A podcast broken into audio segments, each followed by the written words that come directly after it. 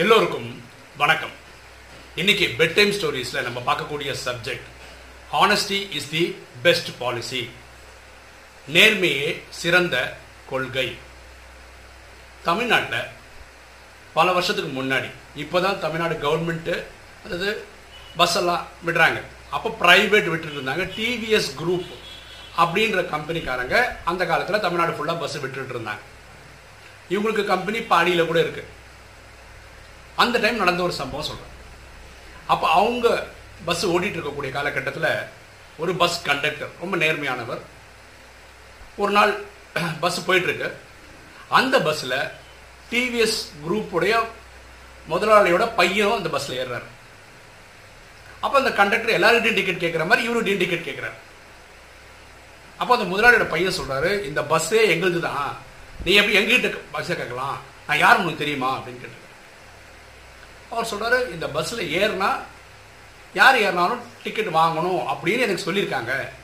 அந்த கடமையை தான் நான் பண்ணுறேன் ஆனால் தயவுசெய்து நீங்கள் டிக்கெட் கொடுத்து யாத்திரை பண்ணுங்கள் உங்களுக்கு எதாவது மனசு கஷ்டமாக இருந்தால் நீங்கள் இங்கேயே இறங்கிடுங்க.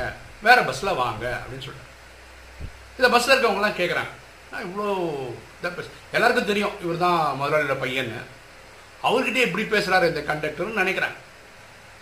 அவர் அவசரமாக போகணுன்றதுனால காசு கொடுத்து உட்காந்துட்டார் அப்போ பஸ்ஸில் யாத்திரை செய்கிறவங்க இந்த டிரைவர் உட்பட என்ன நினைக்கிறாங்கன்னா அவ்வளோதான் இன்னையோட இந்த கண்டக்டரோட வேலை முடிஞ்சுது. இன்னையோட வே வேலையை வீட்டுக்கு அனுப்பிச்சிடுவாங்க அப்படின்னு நினச்சிக்கிறான்.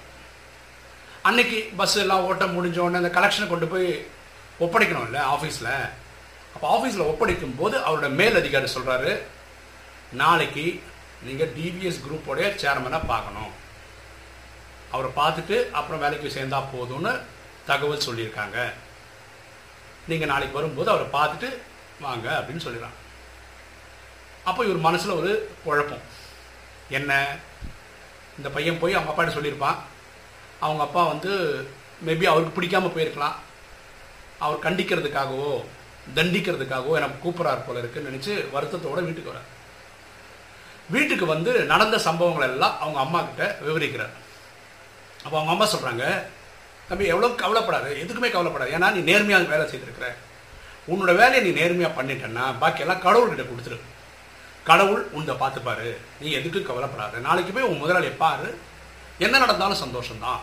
நீ போயிட்டு வா அப்படின்னு அனுப்புகிறாங்க அடுத்த நாள் இவர் ஆஃபீஸுக்கு போகிறாரு அந்த சேர்மனுடைய ரூமுக்குள்ளே போகிறார் ஆனால் ஒரு பதட்டம் இருக்குது ஒரு உள்ள அந்த சேர்மனோட பார்த்துட்டு ரொம்ப சந்தோஷமாக கெட்டி பிடிக்கிறோம் ரொம்ப சந்தோஷம்.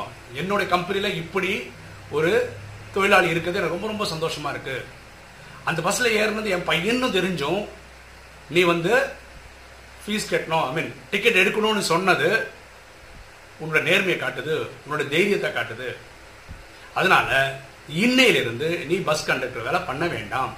நாளையிலேருந்து செக்கிங் இன்ஸ்பெக்டர் அந்த ப்ரொமோஷன் நான் கொடுத்துட்றேன் இனிமே நீ செக்கிங் இன்ஸ்பெக்டர் ஏன்னா செக்கிங் இன்ஸ்பெக்டரில் நேர்மையாக இருக்கவங்கள தான் தேவையானது. உன் நேர்மையை நான் பாராட்டுறேன்ப்பா அப்படின்னு சொல்லி தட்டி கொடுத்து அவரை செக்கிங் இன்ஸ்பெக்டர் ஆக்கிட்டார். காலப்போக்கில் அவரே நிறைய பஸ்ஸுக்கு ஓனர் ஆனதா சொல்கிறாங்க இந்த கதையிலேருந்து நம்ம புரிஞ்சுக்கிறது honesty is the best principle நேர்மையாக இருக்கணும். நம்ம பண்ணக்கூடிய செயல்களில் எப்போவுமே நேர்மையாக இருக்கணும். இவருக்காக விட்டு கொடுக்கறது அவருக்காக விட்டு கொடுக்கறது காம்ப்ரமைஸுன்னு பண்ணும்போது தான் தவறுகள் ஏற்படுது.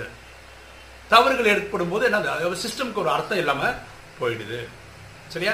அப்போது வந்திருக்கிறது கம்பெனியோட முதலாளியாகவே முதலாளியோட பையனாகவே இருந்தால் கூட இவர் நேர்மையாக நடந்ததுக்காக இவருக்கு முதலாளி வந்து நல்ல ஒரு வேலை வாய்ப்பும் கிரியேட் பண்ணி அடுத்த லெவலுக்கு ப்ரொமோஷனும் கொடுத்துருக்குறார்.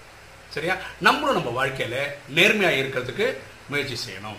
இதுதான் இந்த கதையோடைய மாரல் இந்த கதை உங்களுக்கு பிடிச்சிருக்குன்னு நினைக்கிறேன். பிடிச்சிருக்க லைக் பண்ணுங்கள் சப்ஸ்கிரைப் பண்ணுங்க ஃப்ரெண்ட்ஸுக்கு சொல்லுங்க ஷேர் பண்ணுங்கள் கமெண்ட்ஸ் Thank you.